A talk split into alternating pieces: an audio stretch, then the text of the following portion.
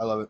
Um, welcome to Significance Breeds Success. I am here with a friend today who is a model, entrepreneur, uh, radio show host, podcaster, rock star, um, amazing individual who is full of life. And Shelly Martinez, how you doing today?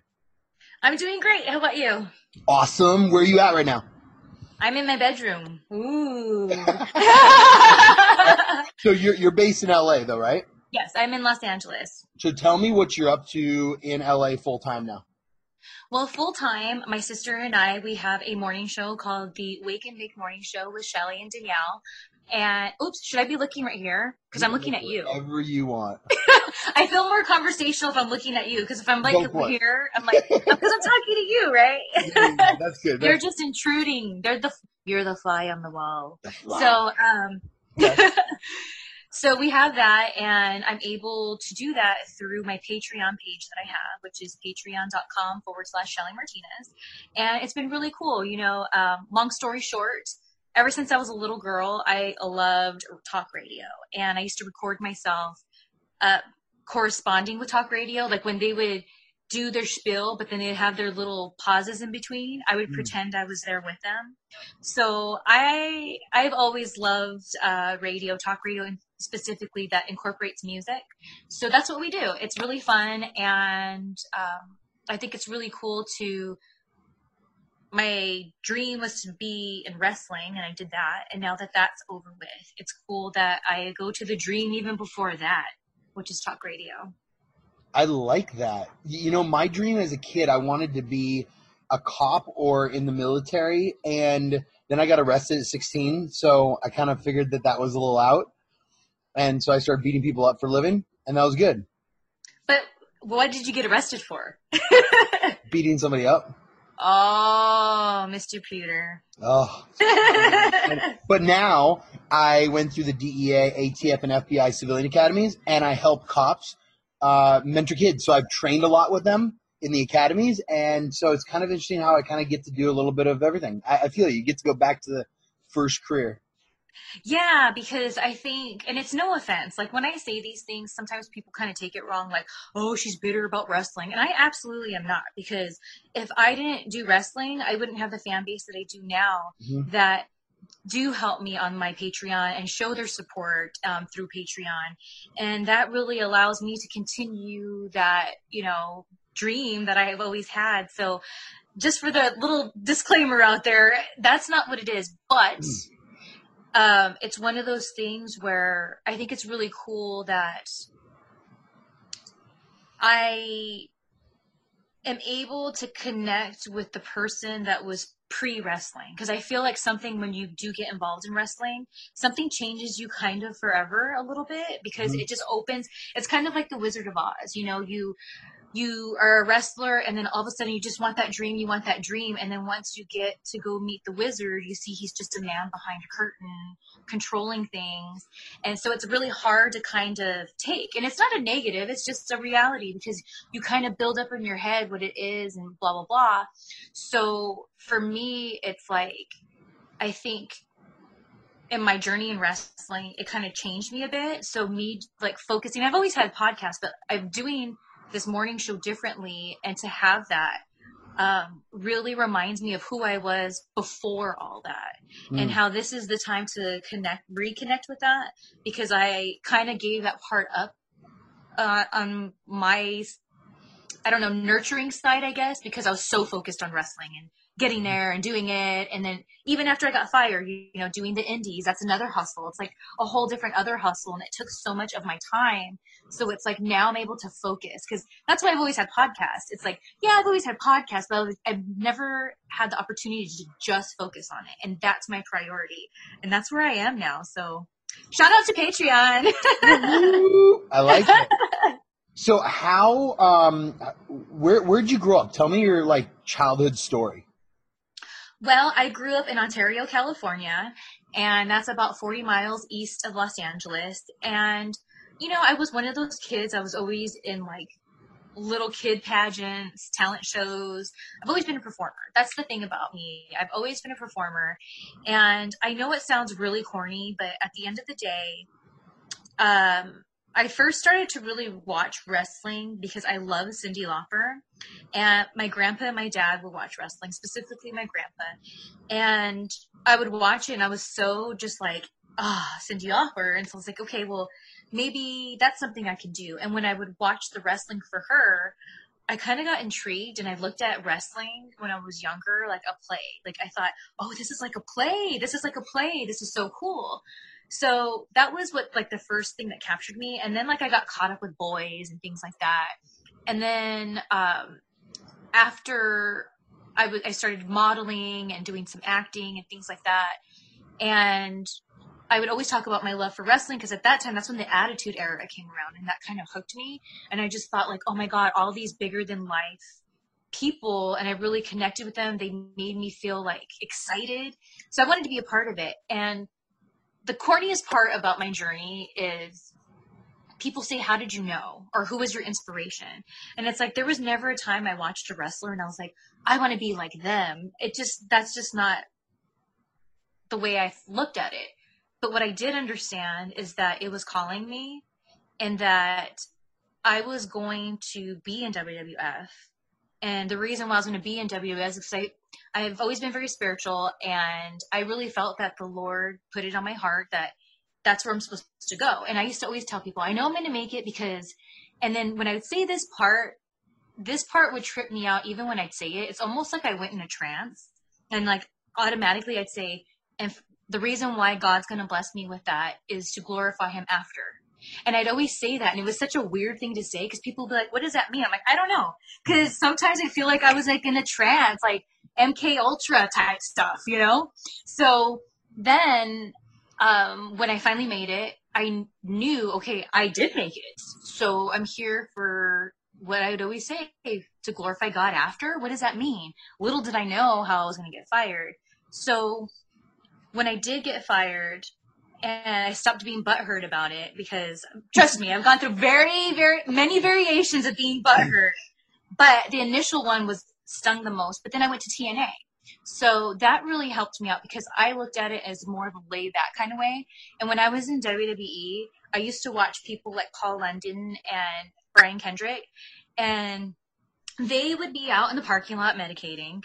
And they'd come in and they'd have like Hawaiian shirts all buttoned up and they'd walk in and everyone was just like, oh yeah, they just do their thing.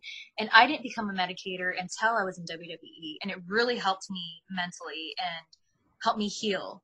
So I kind of looked at them as like, I want to be like those guys because they go out there and kill it like every night, but I don't really see them get mixed up too much in like the BS. And they kind of laugh at it and they make it a joke. And they reminded me on that show MASH, um, Hawkeye and BJ, like they reminded me of those. I was like, oh, so when I went to TNA, I kind of was that. People like, oh, Shelly's in the parking lot. Like, and I was like, yeah, staying away from all the drama, like, you know. So the glorifying God afterwards, me just being myself, having podcasts, having YouTube channels, being on social media, telling people my thoughts and answering questions to the fans when they're like, you know, with the billionth time, is it true that da da da da da, you, that's why you got fired? Yes. And a lot of people I feel would get frustrated with that, but I, re- that's when I was like, oh, this is the after, this is the glorifying God, showing people that I had a choice to either conform or to stay light. And I did, and they kicked my ass out of there. And so it's like, oh.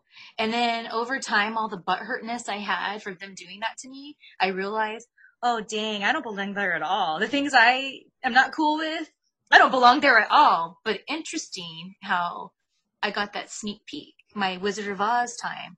So that's what I'm doing now with all this stuff is I just say the truth. Everyone's all mad at me. People in the wrestling world are like, Shelly's gone crazy so like that's my short story of it all. And I think what's cool is it does go back to being a SoCal girl because I was always in pageants. I was always um, doing little talent shows and all this. It never became a competition to me. And as the wise Barry Capricorn said, this is a competition, not a cooperation, you stupid bitch. That's how I feel about wrestling. Because it's like, you stupid bitch, this is not a competition. This is not a competition, this is a cooperation, stupid bitch. so when I before I went to WWE, my men, one of my mentors, uh, Dave Meltzer. Do you know who that is? I do know who he is. So nobody knew that he was my mentor. I kind of kept it down low because of just controversial stuff. Mm-hmm. And um, he gave me a book, uh, obituary book of 12 dead wrestlers that he wrote. And he signed it. And I go, what's the deal with this? He goes, well, they all start drinking. And then they're doing drugs, and they're doing uppers, and they're doing downers, and they're doing this. And then the guys go to strip clubs, and they get divorced, and then they lose half their money, and they do it again. And there's like this repetitive cycle. And so I had uh, somebody that threatened me twice when I was in Tough Enough that he'd beat the crap out of me if I didn't drink with them. And I said, uh, so I go, I go, basically, I, I, was spiritual, more, more like religious and spiritual back then. I'm more spiritual than religious now. So it was interesting how I go, well, I gave that up for God and I don't drink, I don't do drugs, and I'm clean. And so it was interesting to be able to see the, uh, one of my other coaches, Al Snow, told me, he said, uh, it's better to be respected than liked, than liked and not respected. Right. So I, I see that a lot with like what you're talking about, and I find that so many people are willing to give in to the peer pressure and the bull, the bullshit, rather than actually just being uh, loving themselves and being authentic to themselves and what they stand for. They're willing to do whatever it takes to get that pay raise or that five minutes on TV, but then it doesn't fulfill them because that's not what is really fulfilling them because they're not being their true self. Absolutely. Think? I couldn't agree more. And I think it's so cool that we're having this conversation because there's not a lot of people that are willing to talk about things like that. And, um, I think it's really cool because the whole reason why I tweeted you was because on my Wake and Bake show with my sister Danielle, we were she was featuring on her segment um, sleep disorders and different, you know, things that people go with and the psychology behind some of it. And we were talking about narcolepsy.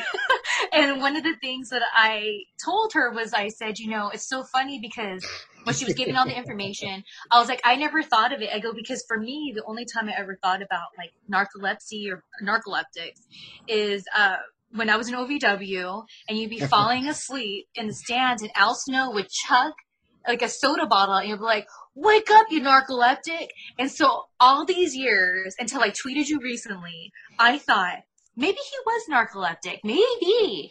And I didn't think it was a joke. So I brought it up on our show and I was like, you know what? I'm going to tweet him. I'm going to tweet him and find out because if he is narcoleptic, I'm going to ask him if he wouldn't mind coming on our show and talking about living with narcolepsy. So you!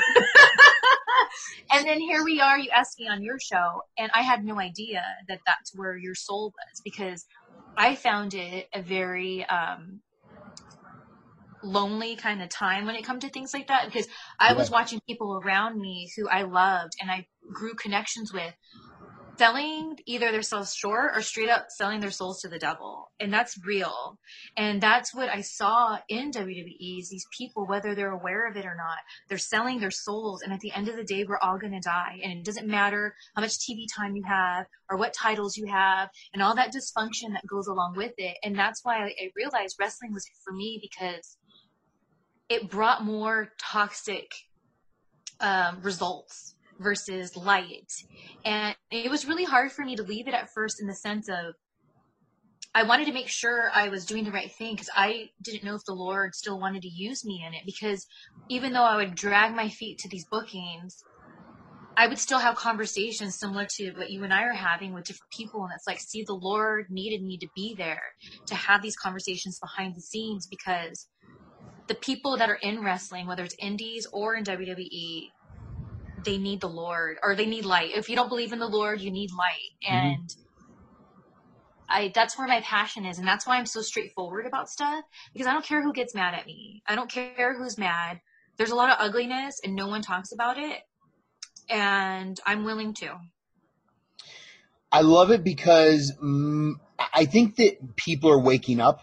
We have a quote one of my buddies came up with. He it says, "You're guaranteed to be brainwashed, but if you're awake, then you get to choose who you're brainwashed by.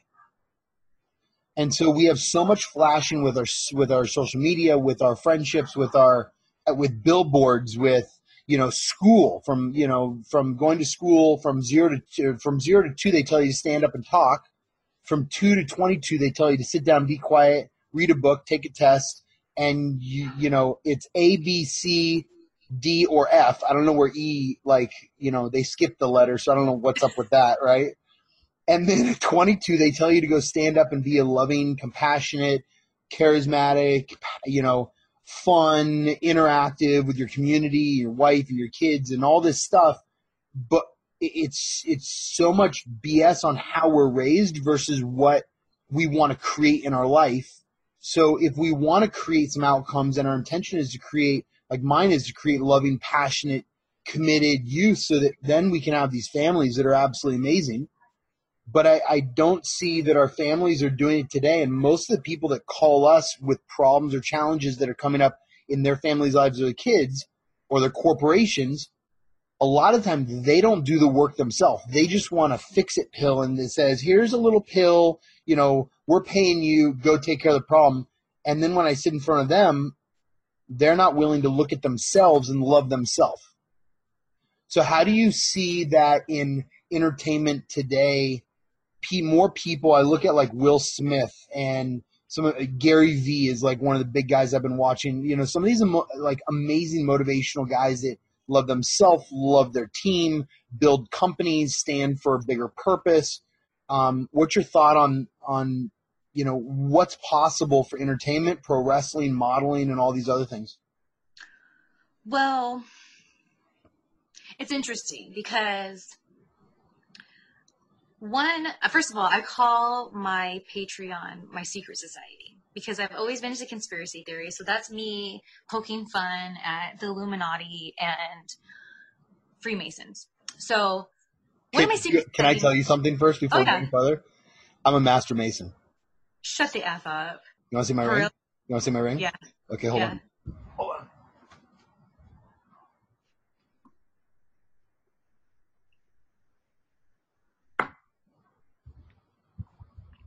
Oh. There you go. Oh my gosh, we're still gonna have private convos. Mr. Puder. Okay. So, Anyways. So the only reason I joined, well, there's multiple reasons, but the main reason I joined is so that I could work with the Shriners Kids Hospitals. I'd rather talk to you in person than uh-huh. on video call about this stuff because I know how it goes. Oh, but yeah. anyway. They're already watching me. They are, and they're watching me too. So Good. it's fine. Hi. okay. I see you. But anyways, um, so um, one of my secret society members had said, "Shoot, now I got thrown off." what what was it that they told me recently? What were we talking about? Shoot. I don't know anything. Oh, okay. Now I remember. Okay, okay. Now I got it. Okay. So one of my secret society members recently um, had asked me in a video chat I had, you know, oh, I noticed you're not really going on as many auditions and gigs that you were before. Are you not focused that on, on that anymore? And I said, well, I'm not so much focused on that right now because unfortunately, I hate to say this, I'm not trying to sound whatever, but a big way for people to make it in this town, and I've known this from since I was super young, it's all about who you're effing or sucking off. That's just what's up. And I've been screwed over a lot by people who have taken opportunities by me because of those things. And mm-hmm. it's fine because at the end of the day, if that's how it works, I didn't want to be a part of that project. So I'm totally not bitter or anything about it. It just was a awakening to see these things go on because it was like confirmation, right? So the way I look at the whole entertainment industry is a little different, just like I look at wrestling different. Because before wrestling, I was already doing modeling and acting. I was already seeing what's going on. I was already going to the Playboy Mansion, for example. I used to want to be one of Hugh Hefner's girlfriends till I found out what Hold really on, you goes too? on. Pardon? You too? You wanted to be his girlfriend? you did have the blonde hair. I, I, I, have a little bit. I'm going black now. Mm. After 15 years. Okay, keep going, keep going. So, um, the way I kind of see things is like whether it's music, whether it's entertainment, whether it's wrestling.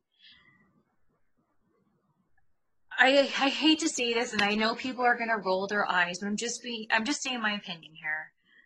At the end of the day, I believe that in the Illuminati and I believe in all these things and that the root of all of this is devil worship. So we have all these devil worshippers in charge. So that changes everything. That's why when people talk about Hollywood and there's the pedophiles and all this, this, and this, it's like that's nothing new. And because of that, I just look at the industry differently. And when there's people like you mentioned, like Will Smith, he's somebody who I used to totally enjoy. But then it's like, then you find out how Church of Scientology is. So then I'm like, well, what's going on, Will Smith? And then, like, I know people. So then I hear, like, things and I'm just like, ugh. So the way I look at the whole thing is it's all BS. And I rather just create my own content so that I'm being true to myself and I'm not letting someone edit something else. Even though it's a lot of work when I edit my stuff, it's like I'm in control of it. I'm doing it. And we're living in an age right now where YouTubers are owning houses in the Hollywood Hills. They're in their mid 20s because they have no middle guy and they're throwing up videos on YouTube and getting brand deals and stuff. And so for me, I never was somebody that looked at this as a fame and fortune thing. I just was a performer and I just wanted to make mm-hmm. money at being a performer. That's it. So because of that, I look at all these things differently. And I think it's cool that people, you do have these different people, like the people you mentioned that are on top of their game and doing all these things, but you're asking my opinion. My opinion is, and I hate seeing this and I don't want to, is these people shine when others don't, or they're doing these things more than they don't because they're tied with with your brotherhood. and I don't know. I just you know, like Vince McMahon, who's his buddy? Donald Trump, who's our president? Like it's all connected and I've always known this, but now more than ever, like they're letting us know this information. Like there's a Taco Bell commercial and they're like, is it the Illuminati or the Bellinati? And it's like showing a Illuminati party and they're all eating Taco Bell and it's just like they're putting it in our faces. And so now that I understand everything like that, I'm understanding when I saw people sell themselves short. And that's why I don't think that they realize what they're doing when they're doing this because I, I I know, like I said, people think I'm lame now for saying all these things, but it's like this is just life. This is real life. And I think because I was a very, very Christian girl when you knew me, when we were in OVW. And I saw what was going on. And I mean, I guess my distraction was going after boys who I never had a chance with anyways and that whole trauma. But along that way, because I lived my life to where I was trying to be the best Christian girl I could be, um, I saw what was going on around me and I realized that good people didn't realize how they were compromising themselves mm-hmm. just for TV. And at the end of the day, like this much of the universe, no offense, compared to the rest, care about wrestling.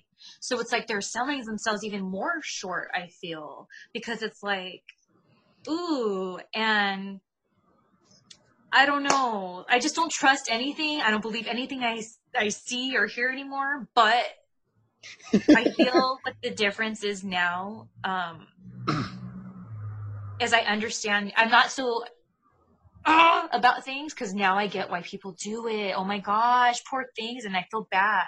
Like the people I used to get all mad at. Oh, so and so, you know, did a gay for pay for his spot, and now he's da da da da da, and this and this, and he was horrible like that. Now I'm looking at it differently. Now I'm like, oh my gosh, he felt at a moment where he had to do that just to be on TV and my whole vibe about it's different. And I'm just like taken back and I'm, my heart breaks, you know, for these people, people who screwed me over. Like I used to be so butthurt about like, I thought you were my friend. And now I'm looking at it like, oh man, like what happened to where you got to that point? And that's kind of how I, I know that's kind of not exactly what you asked me, but that's like my whole outlook on it is just so different now, you know? You know, I, I got pitched uh, when I was in LA and then when I was in WWE. It was very interesting to see how, if I pr- probably would have done different things, I would be in a different position. And it, yeah. it wasn't that, for me, it was just something that it was it, it wasn't aligned with my morals and my values, and I think that was a huge thing. the first night of Tough Enough when we were on, we were in Connecticut at dinner, big table, bunch of people, all the Tough Enough contestants, and they poured shots for everybody, and me and like two or three other people said no, thank you. And by the second week, everybody was getting drunk except for me. And it was really interesting to see how fast people poured into that. And I was the only one for my whole time there that, and still till today, it will stand up for my belief over money, over fame, over, because that, it doesn't, it doesn't matter to me. It never has. I never wanted, as a kid, I never wanted to be, um, you know, on TV or a celebrity.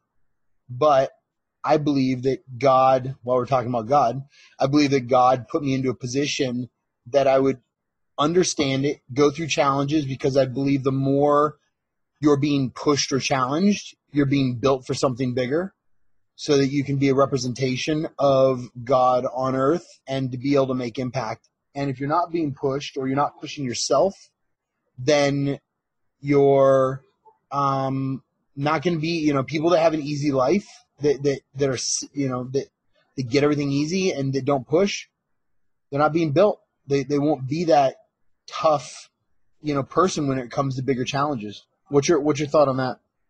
Amen to that. Like, I kid you not, just like a little while ago when my sister and I were doing our show, what I had like kind of like a epiphany while we were recording and there's this huge YouTuber. She's very famous, and I knew her when she had a pretty successful YouTube channel, but we've known each other for many years. So I watched her grow. And I used to get frustrated sometimes because she ended up being like super shady and just like just worldly, you know? And it was like frustrating for me because here I was putting effort into my YouTube channel, editing my videos. I used to do this thing um it was called Save Wrestling, where I document me being on the road and this whole thing. Nice. And it was like pulling teeth to get views. So I used to be like, oh, you know, going selling out and being the cheap way. It always works, and I get frustrated. But today on the show, I realized it in a more deep way. And when I did, I was able to let that go. And this girl's been my friend of me for like 10 years, okay? So I was able to let go of like that, like, why? Because I was able to understand it and I felt bad for her. And when you just said that, when you were talking right now, it triggered me to think about it because I was like, yeah, it always seems easy for her. And like, she's doing these things that morally I would never do. And making not having to worry about paying her bill or her phone getting cut off or hiding her car so it doesn't get taken like things like that where it's like to being true and that's what i'm going through but you're so right because along the way and not giving into those temptations that i could have totally taken advantage of um it did build me and not only did it build me in this life but it built my relationship with god and in building that intimacy, it, I was able to have compassion to people who I've been angry with for a really long time. Mm-hmm. And it, it sucked because for like two years, I was really depressed because I was truly accepting for the first time um, wrestling for what it was and the things that'll never change the all the ugliness that good that the that the fans think they know about, but you don't because no one talks about it. But I had to accept it, and it put me in this really weird thing. I like gained weight, and like I lost who I was.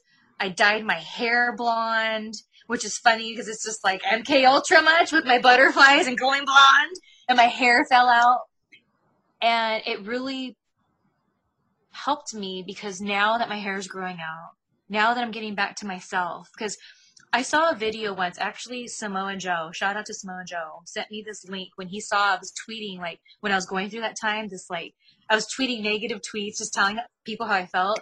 And he privately messaged me and he goes, Hey, check this video out. And it was this rabbi.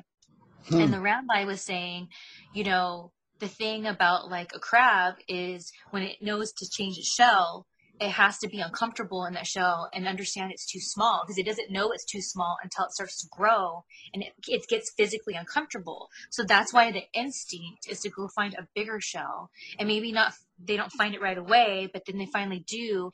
And so now they're comfortable again and now they can rebuild their home. And that really stuck with me. And that's how I feel. So it's like, with your thought, I'm totally on board with that. And my reply to what my thoughts are is you're absolutely right. And more people, I think, don't even know to think that way. So it's cool that you're putting videos like this out there so that people watching, maybe it'll make them go, huh? And then maybe they'll kind of take it with them and it could help them. And that's what life's about. Like, we talked about animals earlier. If only animals could talk, right? I probably wouldn't leave my house and I would just talk to my dog all oh, day. Right. but for whatever reason, we were meant to not be able to talk to them. How, like, even if you didn't know English, I could s- communicate with you somehow yeah. and you can get it because we're human. And I feel us as humans, we've lost the storytelling of our experiences because not everyone goes through them. But people can think about and go, huh, and maybe grow just a teeny bit. And I think it's really cool. And in the age of no one knows how to connect or have communication skills because of even though social media and phones are a great tool, it's like, oh man. So I don't know. That's my thought on it is yes, you're right. And good for you. I'm doing this interview and putting it out there so people can hear it. So, so I, I, I love it. And, and I think that so when I was in WWE, I did not understand the one thing. So I'm I'm consulting a couple athletes right now, and what I find with our company now is emotional intelligence and physiologic intelligence are the two keys in life. Most people, number one, do not have the emotional intelligence, so they get angry, they get pissed off, they get butthurt. A lot of that comes from expectations that don't come true, whether in a sports career, like I was lost to a certain extent, but I just went back into fighting. They offered me a crappy deal the second year. I'm like, I'm gone. See ya. So I took, you know, I, I could have kept wrestling and I decided not to. And I went back into fighting. I had a great career. But it's really interesting to be able to see how I've let myself get hurt. And a lot of people today want to blame and shame and play victim towards other people when things out of their control or in their control do not go how they want it to that's the emotional intelligence side. And I believe that if we were to train our kids at a younger age, if we were to show them how to love themselves, understand themselves, and really understand what they want to create in this world, their vision, their purpose, what they stood for, their belief system, um, that's a huge thing. And the physiologic intelligence is a cellular structure. What we eat, what we're around, if we're hanging out with our cell phone all day, like what does this do to us? Um, and so I'm actually this afternoon I have a like a healer kind of that I go to and they they have energy machines, they have all this stuff that I do as a prevention method so that I don't go and get you know whatever I might have gotten if I didn't you know spend some time on prevention. So it's at the real cellular structure. Um, but I find the one thing that I wish I would have had is a mentor where when I'm consulting these ki- these kids right now, they're younger than I am. I call them kids. They don't know their head from their ass, and they don't know how to create objectives. They don't know how to stick to one thing. They want to go all over the place and do a million things. What would you have wanted if you could go back and tell yourself back then when you were getting fame, when you were growing? What's that one thing, you know, if it was anything um, that you would want to become your best self back then?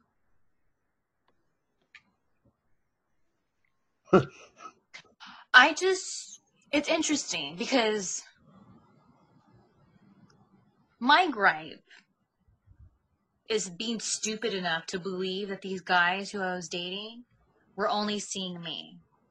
And that really effed with me because I, even though I love communicating with people, I've always been that way, even when I was younger and maybe I was a little bit more rough around the edges. I don't trust easily because I've been burned so much in life.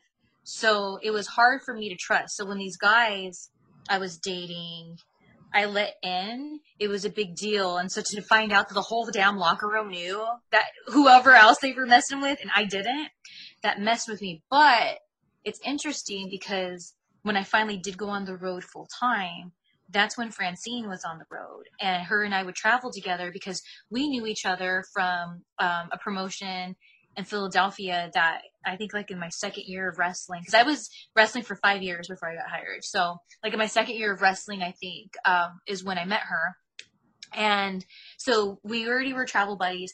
And because she had done ECW before and understood being on the road and TV and da da da, she took me under her wing. So I did have that thing, I guess I was kind of missing when I was in OVW. But now that I'm looking back, like I still, oh, I wouldn't have changed it all because I feel that because I went through that stuff, I didn't have any tolerance or let people get away with it, and that helped me later. So honestly, there's just nothing I would change because if I would have, I just wouldn't be where I'm at right now. Like, you know what I mean? And I know that's so corny to say, mm-hmm. but it's so true because I've played things over in my mind. Like, mm-hmm. you know, for those that are watching and don't know, you know, I got fired because I got into a fight with Batista. And you're not supposed to do that if you're a girl. So there's been so many times I've replayed that throughout the years of did I do the right thing? Did I do the right thing? Or should I have done something else differently? And it's so crazy because when I would second guess all that stuff and maybe have those moments where I would have a better answer for you. Now looking at everything, the big picture is I don't belong there because I'm just not down. I'm just not down. I'm not down. And I'm also the type of person that this is why I don't belong there. There's people that are there that aren't down, but they just don't say anything and look the other way. I'm the type of person it kills me. It ki- I have to say something. Point in case my fight with Batista. I have to say something. It just drives me nuts because when I was a kid growing up, I was sexually abused and I was involved in child pornography. And I was always told to be quiet. And then people in my family became born again Christian. So it's like, oh, they're Christian now. So like, you got to forgive. So I played that whole routine. But then when I got older, I realized that effed me up more than anything. Keeping quiet, suppressing memories, and not understanding why I'm in a bad mood for a long time. When I met you, that was in the years of me having so many suppressed memories. And I would have short patience. I had a bunch of anger issues. I was like a ticking time bomb and I didn't know why. And it frustrated me, which added to that anger because who I am now is kind of like who I was in high school but just wiser.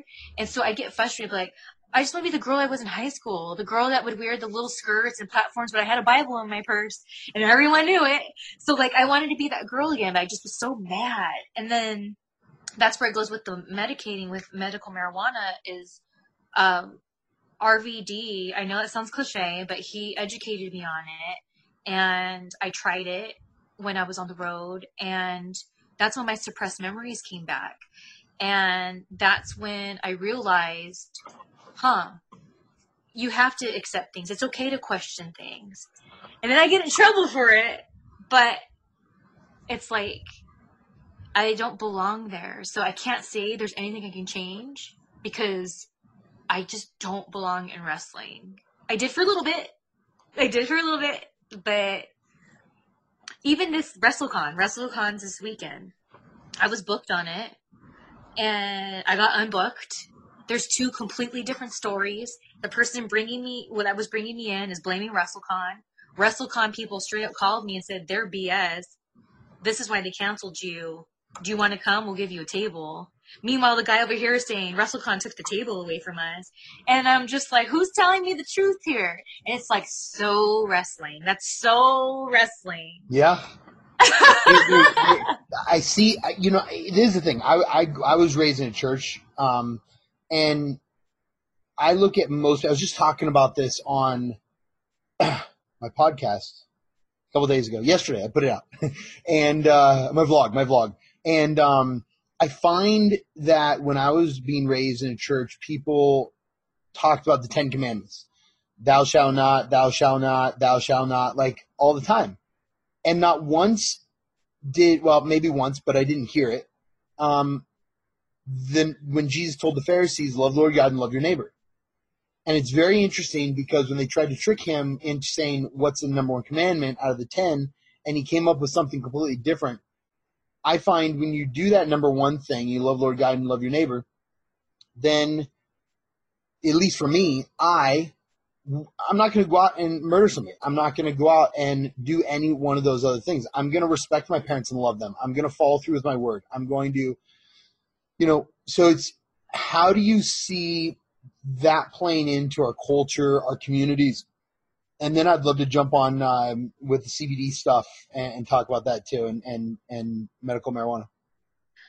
Well, I am at a place right now, and it's been this way for a while. I no longer pray to Jesus. I grew up very Christian, but I just pray to God now. And I struggle with it sometimes because I don't want to be wrong and I don't want to piss God off. Like that's my number one thing in life. Like I'm not perfect and I mess up, but like I don't want to piss God off. And the church I grew up in was very cult like. And um, at the same time, I'm glad I went through all that because it showed me a different side of religion and religion versus spirituality. And even though kind of like you're saying, everyone could be brainwashed, so you get to choose what you're going to be brainwashed with. I'm glad I chose that because when I was challenged with different temptations, especially for fortune and fame, what made me not do it is like I don't want to go to hell. I don't want to go to hell. Like oh my gosh, like I don't want to go to hell. I'm so scared because since I was little, I've had a death anxiety. Like death freaks me out, and I think that's why I'm a vampire. And but I say I'm a vampire for God, the best kind of vampire to be. You know, you don't and, have to die though, right? Pardon? You know, you don't have to die at this point because the rapture's coming. No, no, with with with micro nanobots and what they're doing with growing organs and everything else, you don't have to I think in our generation we're not going to ever die. Like we don't have to if we have enough money. Interesting. I'll have to introduce you to a few doctors that I know. oh my gosh. So anywho, um, so in saying that, I think that that's what kept me away from really falling into deep darkness. And it's crazy because again, I just have seen people just compromise all that. And like you said earlier when we first started, these people are happy. And when I got taken off of this WrestleCon, the only reason I wanted to go was to see Francine and SoCal Val. Shout out to Francine SoCal Val. And I wanted to see uh, New Orleans because the last time I was there, was when I was in WWE, and it was one of those like times where like there really wasn't any time to go see anything because like you had to like whatever. So I really wanted to see it, but when I didn't, when I got them booked, I was like, you know what? I went to a signing in January, and I found myself completely bored, not having fun, and thank God for edibles because that's what got me through it. And when I was looking around what bummed me out is because I did have my edibles and I had coffee, which is a great combo. I was like, yeah, let's do it. Let's do the signing. I was all excited. I had my little vampire outfit on. And I just looked around and like, though I was the vampire, there's a bunch of energy vampires all filling that room. People who fans pay a lot of money to see and they're so excited. I watch the fans and they're so excited. And I just see this emptiness on these people. And it's so sad because I know why they have that emptiness. And a lot of it's because they sold themselves short or they gave in or they did something that they didn't feel morally right. But in this business or in any kind of business, I don't care what it is, even if it's an office environment, if you got a lot of people doing the same thing, you can end up doing it too. And like you're saying, you just watch everyone always be drunk, always be drunk. And that's how it gets you, that darkness, you know, that darkness gets you like that. And it's really hard to accept and see. And I'm just really grateful for my Christian upbringing because even though it scared the hell out of me to die or to sin so badly that you go to hell, it's dude, it saved me like so much. Not just in wrestling, but like in life because there's times like I've dated some like famous musicians and actors and so that really opened up my like like my eyes to what really goes on when you're that famous. Yeah, exactly. So I don't I don't know anything I don't know what you're talking about. Right. And because I didn't want to go to hell, that kept me away from all that. You know what I mean? So you know. I don't know. I anything. I have no clue. Sure. Um, let's um, so CBD oil. I think it's a miracle. Um, you know, oil, and, I think that uh, you know, I I when I got a WWE, I um, it's funny because I've never talked about this like on on video or anything. So this will be a good this will be a good good one here. Uh, I went through a really not after WWE, but it was after my fight contract. So I got held in a fight contract for 18 months, and they wouldn't fight me, pay me, or release me. And so it's kind of like if WWE held you, but you couldn't go do indies or you couldn't go do anything else. It's a very challenging year. Um, and I was uh, vicing with weed and medical marijuana, obviously. And um, I, I used that as a, kind of a crutch or fulfillment because I really didn't define who I was internally. But I really, I really like what they're doing with CBD um, on the oil side of it because they're solving a lot of medical um, a lot of medical problems without a pharmaceutical drug necessarily. And I think that pharmaceutical drugs um, are needed at some points. Um, and I think that uh, I think we uh, overdo it too. So so I'm not against them um, uh, everything, but I'm I'm definitely uh, um, for more of the uh, natural stuff, which is great. What's your thought on where do you see the market going long term? Um, what do you think about it? Well, being that I've been a medicator now for quite some time, but at the same time, what I think a lot of people don't realize is before I started medicating, I was for myself very against it. Uh, my family, there's a lot of drug use in it, so I kind of associated it with drugs. It's a bad thing. But um, when I started, it just helped me out so much. So when the CBD stuff came out on the market, um, when it first came out, I kind of thought, oh, like you don't get the high, okay, so like, what's the point? But then I started to learn more about it. Um, my sister and I are affiliated with this edible company, and when they started to uh, have the CBD products, they really broke it down to my sister and I and how it works and how it's beneficial, especially for people who didn't want that high. And when they broke it down with the science of it all, it really made sense. And so when I tried it without having any THC in me, um, I, I got what it was all about. And I've watched it help people. My pets take it. They're, you know, my boy dog's going to be 18 this year. My girl dog's going to be 13 this year. So they're seniors. They're little nice. seniors, but it helps them, you know, and yeah. I feel it's awesome that CBD is in the market because there are people who everybody's body's different that do have a negative reaction maybe to THC or maybe it triggers something in them that's a negative thing.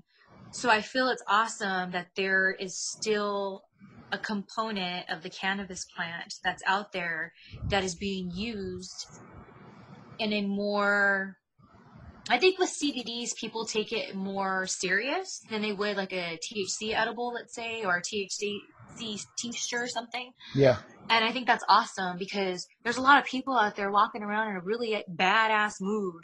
And it's because they have some healing that they need. And yeah. with the CBD and the components and how it works in our body, I just think it's really awesome. My only thing is, and I love that in California, it's now, you know, it's gone recreational and I'm fine with that. But have you ever seen the movie Kingsman? I love it. Yes. Did you see the second one? Uh, yes, where the guy with the arm like got into his car. That one. Um, is that I'm mixing the two? It's the one with Julianne Moore, and she with has cra- the, with the crazy lady with her like where she has the person grind up the person meat and eat it. Yes. Oh my god. So Julianne Moore is the main heel, if you will, in that in that show movie, and um, one of the things that they did was she was like so wealthy because she was like supplying everyone with this great medicine, cannabis. And so the whole thing in there was that she infected it. And unless she got her way, everyone was going to be infected. And then you watch people get infected. And then you even watch people who like, there's like, I don't know if it was supposed to be the president or a congress person. I can't remember. Yeah. But their person that's like working with them in the government she starts to have the because when they got infected they would have like it looked like um, veins and he got mad at her like oh you know you're smoking and she's just like i have a high stress job i'm just da, da, da. and she was scared because she's infected. So now i'm scared that's going to happen. Yeah yeah I, I don't I, I, don't i don't think that's that bad. I mean oh yet yes. But I, I don't so what's interesting is is i i I mean, I haven't smoked in years now, and I mean, do I get offers every you know because I hang out with every type of person in the book, but it's just interesting to me. I've tried some CBD stuff. That's really interesting, but um, I think the market's going great with with with animal CBD. It's just it's right. a huge market coming up to it keep is. them healthy.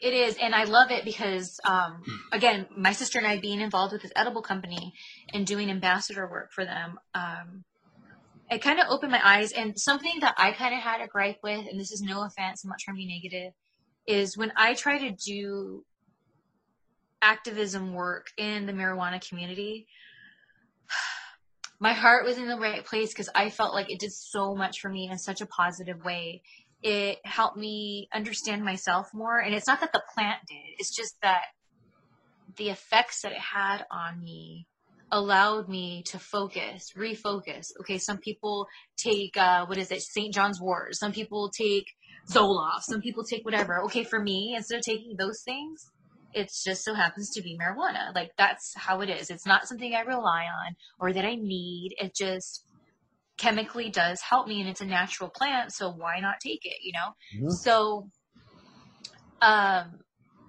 i was real passionate about it because it it like helped me it was a tool to help me breathe new life into my soul especially after i got released from wwe it was like you know, it really helped because I moved back to California. So I was introduced to the medical marijuana scene and people definitely wanted to get me involved because, you know, I was fresh off of WWE and now I'm on TNA. So they saw a way to capitalize off of that. And when I mingled with all that, what sucked is a, it would either be super ghetto and against the cause because I'm looking for people like my mom who thinks it's drugs still, and I want to educate them about it so that I don't get judged when I have to step outside to go medicate real quick because you know things can get intense when you go visit home. So um, that bothered me. And then B, I'm just to be honest with you, all these pigs that are these respected guys in the marijuana community were just trying to sleep with me. These heads of these organizations, these nonprofits. Oh, so and so, so great. And no, I don't think so. He's a pig. And that one's a pig too. And so is that one. And now I, I started to realize that I'm not saying everyone, but a lot of people in that community were doing it for other agendas. So that's why I choose to not do the active the activism stuff so much and just do just share my story or have conversations like this where we can like get things out there because it's just a helpful thing for us all, I feel. And just the different ways it's offered out there now and where you can eat it you could spray it you could chew it you could smoke it you can vape it. And i know it's not for everybody but i just feel that um, it really can help with mental health. I, I find that i've seen a lot of people that are very judgmental on smoking weed medical marijuana can, uh, cannabis cbd whatever like along the lines all that stuff but then they're 100 pounds overweight and they use food as their drug.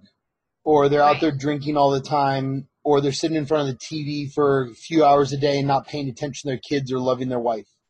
Right. It's very interesting to me to be able to see how people can judge other people, but they don't want to look at themselves and just love themselves. Right. And so when I work with kids a lot now, since we do, and, and now we're doing more corporate and university, it's very interesting to be able to love people for who they are. If it works for them, it's great. If I think that they can add some value to their life in another way, or maybe something can be better, I'll show them. And if it doesn't work for them, then throw it out. Like one of our, our 11th or 12th rule is uh, don't believe a word I tell you. So, so a lot of people look at that, and um, we made a we made like more of a positive version of it now. It's like think think about what you believe, mm. and so a lot of people just don't think what they believe. They just they they they they're they're like blinded like this. They got their hand in front, and then we help them push their hand down and be like, oh wow, I have a ring on. I do, you know, I I, I have a hand. So, um, or they do this. Yeah, yeah, right. They're like, I don't see you. Or they do that. Not that I condone this. Oh man, I don't know what that is. I know. I don't condone it at I all. I don't know what that is. Mm-hmm. I don't know what that is. Mm-hmm. Anything. I'm so, gonna beat you up next time I see you. um. So, uh, let me ask you this last question. Um, significant breeds success. That's what our, our, our show's about. I did a TED talk uh, a couple years ago about it. What is it? What does that mean to you? And, and how are you significant in your life? How are you making that impact? What do you, what, you know, what's your future legacy? That sort of thing. You know, years ago, um, I kind of had two versions of me going into a depression with wrestling. One was quite a few years ago and then recently. When I had my one that was quite a few years ago, um, one of the things that made me remind myself of who I am is the show Dancing with the Stars. And the reason why is because of the hard work and the stories behind that hard work and the outcome. So that inspired me as a performer. So I tried to get on the show and a couple years ago, I finally was almost going to be on it. And when my friend reported to me why it wasn't going to happen, he said it was because mainly of my medical marijuana use. And then a couple years later, Tommy Chong was on it, and they did a whole bit where Cheech came out with him. There's smoke everywhere. Every episode there was jokes about it. So I text my friend. I'm like, "Hey, I thought they said da da da." And he goes, you know, sometimes things change, but you know what you need to do, Shelly? You just need to be make money being you. Don't change who you are for anybody. Be you. And at the time, I was pissed because I'm like, ah, that's all I want to do because, and I wanted to do it not to be famous or to be relevant again in, in entertainment was because it helped bring me out of this funk I was in because of me being inspired. Mm-hmm. So Fast forward to now, now I get what my friend was saying. So what I'm doing now is exactly what I'm supposed to be doing. And the reason why all these other things didn't work out is injustice as it seemed at the time, it wasn't supposed to because I'm supposed to be doing things like talking with you and people who want to. Because here's the thing it's one thing when you push things down people's throat, but people that will tune into this, they're invested. They want to hear what we have to say. So it's like, what I my legacy or what I want my mark or whatever I want to leave and is just living by example. I'm not perfect. I f up in life. Sometimes I'm a douchebag, but the common denominator in my life since I can ever remember is I've always sought first the kingdom of God. Does that mean I always did the right thing? No. Does it mean I always reacted correctly? No. But that's what saved me. And the older I get, the more I just see that people just want love and acceptance. And whether they want to admit it or not, a little saving. So I have been very frustrated throughout the years when I've been trying to do this and it hasn't monetarily worked out for me. But now it is. And so now I'm tripping out that like something I could have gave up on a long time ago because it wasn't giving me the immediate result and I struggled. Oh my God. I can't even don't even get me started. If people only knew some of the struggles that hot Shelly Martinez has had, they would throw up. So, right? I'm just like, dude, and this is a new thing. So I'm glad that you're asking me these questions because these are newer um, epiphanies that I've been having and um, letting go of things and finding peace with things. Dude, I'm totally doing what I'm supposed to be doing. Like my friend Rod said, shout out to Rod. Do it, just do you and don't change because the world, like whether it's the career or in personal life, tries to tell me not to say anything, don't ruffle any feathers, um, just do what they say. Ah, who cares? Look the other way. And I'm not cool with that. And there's a lot of people out there since I've been so vocal about all this stuff, especially more in the last year or so. They feel the same way too. So I'm here to just to tell people, look, maybe you're tuning in because you are a fan of mine for whatever. Well, okay, well, I'm going to take that platform and say, guess what? You're not alone and I know how you feel and it sucks. And just because I've been in WWE or I've done modeling or I've done shows, it doesn't change that and it doesn't make me any better than anyone. It's just a job. Like on Cypress Hill, they say it's a fun job, but it's still a job. Save your money. I love it. I love where you're at. I love what you're doing. I love how you're connected to your sister. I think that's absolutely amazing. Yes, she's my soulmate. Like like my boyfriend who we refer to as Metal Jesus, I told him I always tell him like sorry, no offense, but my sister is my soulmate. Wow, that's like it's, deep. It is because here's the thing. I want people. I'm gonna look at the people. I want people checking this out to know that a soulmate doesn't mean romance all the time. A soulmate can be a friend. It can be a sibling. It can be someone of the same sex it doesn't have to be romantic. And I think that society puts such a highlight on your soulmate. You're lost without your soulmate, and that's only someone romantically you're involved. No, your soulmate is the person that you're connected with, brings you back to life, rejuvenates you, and uplifts you, and knows you at your worst, and loves to see you shine at your best. Listen to old Shelly here. old grizzled Shelly. Listen to her. She knows. So, see, so I agree. I think it's interesting. Do you think that you can have multiple soulmates? I think so. I think so because we're, you know, hopefully always we're evolving within our soul and shedding our old skin and um, in that comes new understandings and new connections i feel. But for me i feel because i've always been so close with my sister even though we're nine years apart um, we go through the same things together you know what i mean? I think because we're so tight. So if one of us starts saying huh i'm starting to think about this the other one will be like oh yeah and the other thing about danielle and i is a lot of people since we were little have always said it's like you guys are twins and she is four foot eleven i'm five foot five so I have a little joke I say. We were supposed to be twins, but because I have longer legs, I was a faster swimmer. So that's why I came to be first. So I'm really grateful for that. And it's so crazy because of my relationship with her. I feel like that's why I can either be an independent person or be someone that can be very social, which is awesome.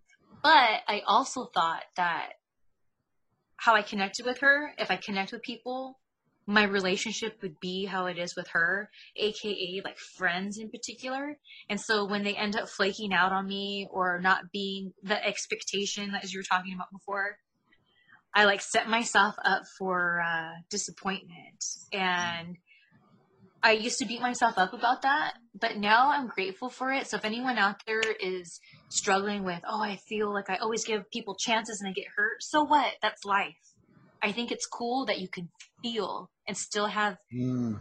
empathy for people. I love it. Because I, people I, say, oh, Shelly's so sensitive. And it's like, so what? Oh, well, if I tweeted, I'm mad. And now I release that. And guess what? Now I'm laughing that all you idiots are saying I lost my mind, but I let it out.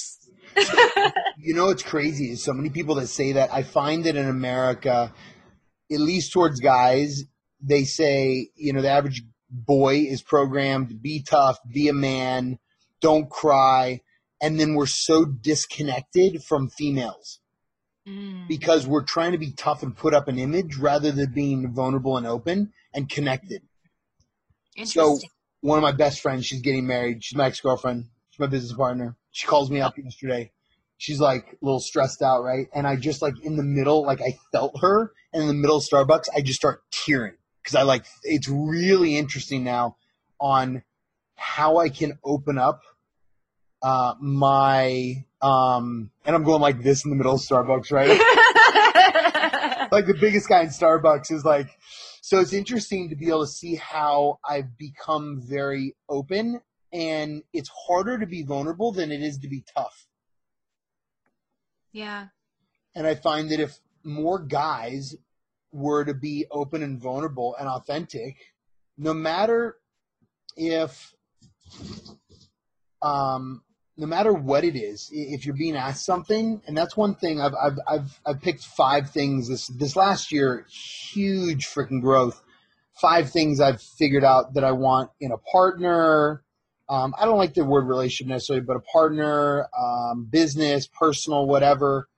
Um, it's purpose is number one. I got a great. I'm gonna send you an awesome video. I'm actually gonna hold on, send it to you. You're gonna freaking love this video and the second thing is is um, vid. Remind myself. Second thing is is uh, connection. If I can't feel that person and I don't connect deep, it, it won't work. Third is emotional intelligence. They get to look at, and I'm willing to take accountability for everything. If I hire somebody, that's on me. If I put somebody out there and I had a I had somebody a couple years ago um, they yelled at people, that's on me. I was not. I, I, it's me. It's all me. I'm the CEO. I, in my relationship, I'll take all the accountability. Third, uh, fourth one is is uh, loyalty. It's huge to me. And fifth one is is unconditional love. So I find to get the unconditional love, you really need to perfect those first four or be really good at them but it's not hard. I find that, like I think you said earlier, someone like I'm not perfect, and I believe that everybody's perfect for who they are at the point in time that they do that action. Right. And can we be a better perfection of ourselves? And I think that like the Bible is like you can't be perfect. The only but the only person that's ever perfect was you know God and da da da. And, and I believe that we're perfect, whole, and complete. And so a lot of I, I think the opposite way of saying we're not perfect, we're not good enough, we're not this leads to a lot of the anger and frustration expectations because people try to be something else, but they already are.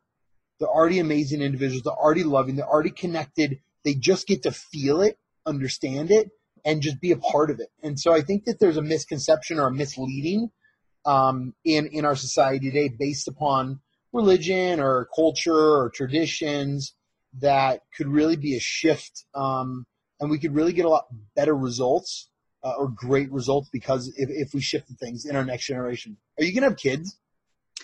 I mean, I'm so old. I don't know. I want to, and here's the thing. What are you like? 27 now? Yeah, right.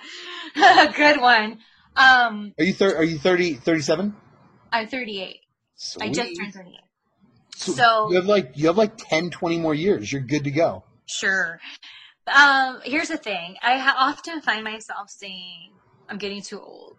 But to be honest with you, for many, many, many, many years, I have a dream about this boy. His name is Judah.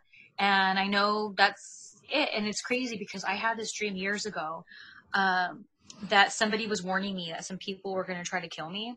And I told them that it wasn't going to go down the way they say they were. And they were like, How are you so confident? And I said, Because God showed me this boy in my dream that's my child and I haven't had him yet. So I'm not going to be like Sarah and mock God. It's not going to happen. So when I have those moments, I think, oh, and I'll even talk to my sister. She'll be like, I can't wait for you to have kids. And I'm like, yeah, if it happens, she's like, it will. And I'm like, okay, I don't want to sound like Sarah in the Bible and mock God, but okay.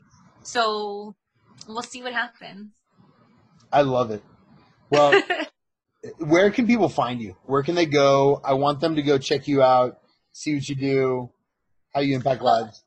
I am on Twitter and Instagram and Facebook as Shelly from Cali. That's S H E L L Y from, and then C A L I. On Snapchat, I'm Shelly from Cali, the number four. And uh, let's see. Oh, duh. Patreon.com forward slash Shelly Martinez. Again, S H E L L Y. Because EYs and IEs aren't legitimate Shellys. Oh, wow. and uh, let's see, did I leave anything out? I don't think so. But the most important thing is you guys should go on the Patreon because that's that's my love, my passion. I love it. Well, thank you for coming on. You're a freaking rock star, and uh, I'm blessed to have you in my life. And everybody is, you know, you have every gift there is. You have looks and brains and heart, and you're just so authentic. So I really appreciate who you are, and, and keep rocking your life. Well, I'm just glad. Shout out. I'm not trying to be whatever, but to my damn Wake and Bake show because that's why I reached out to you. and now here we are. We had such a cool conversation. So thank you for having me. Of course. Have a great week. You too. As humans, we're naturally driven by the search for better. But when it comes to hiring, the best way to search for a candidate isn't to search at all. Don't search, match with Indeed. When I was looking to hire someone, it was so slow and overwhelming. I wish I had used Indeed. If you need to hire, you need Indeed. Indeed is your matching and hiring platform with over 350 million global monthly visitors, according to Indeed data, and a matching engine that helps you find quality candidates fast. Ditch the busy work. Use Indeed for scheduling, screening, and messaging so you can connect with candidates faster. And Indeed doesn't just help you hire faster. 93% of employers agree Indeed delivers the highest quality matches compared to other job sites, according to a recent Indeed survey. And listeners of this show will get a $75 sponsored job credit to get your jobs more visibility at Indeed.com slash podcast. That's Indeed.com slash podcast. Terms and conditions apply.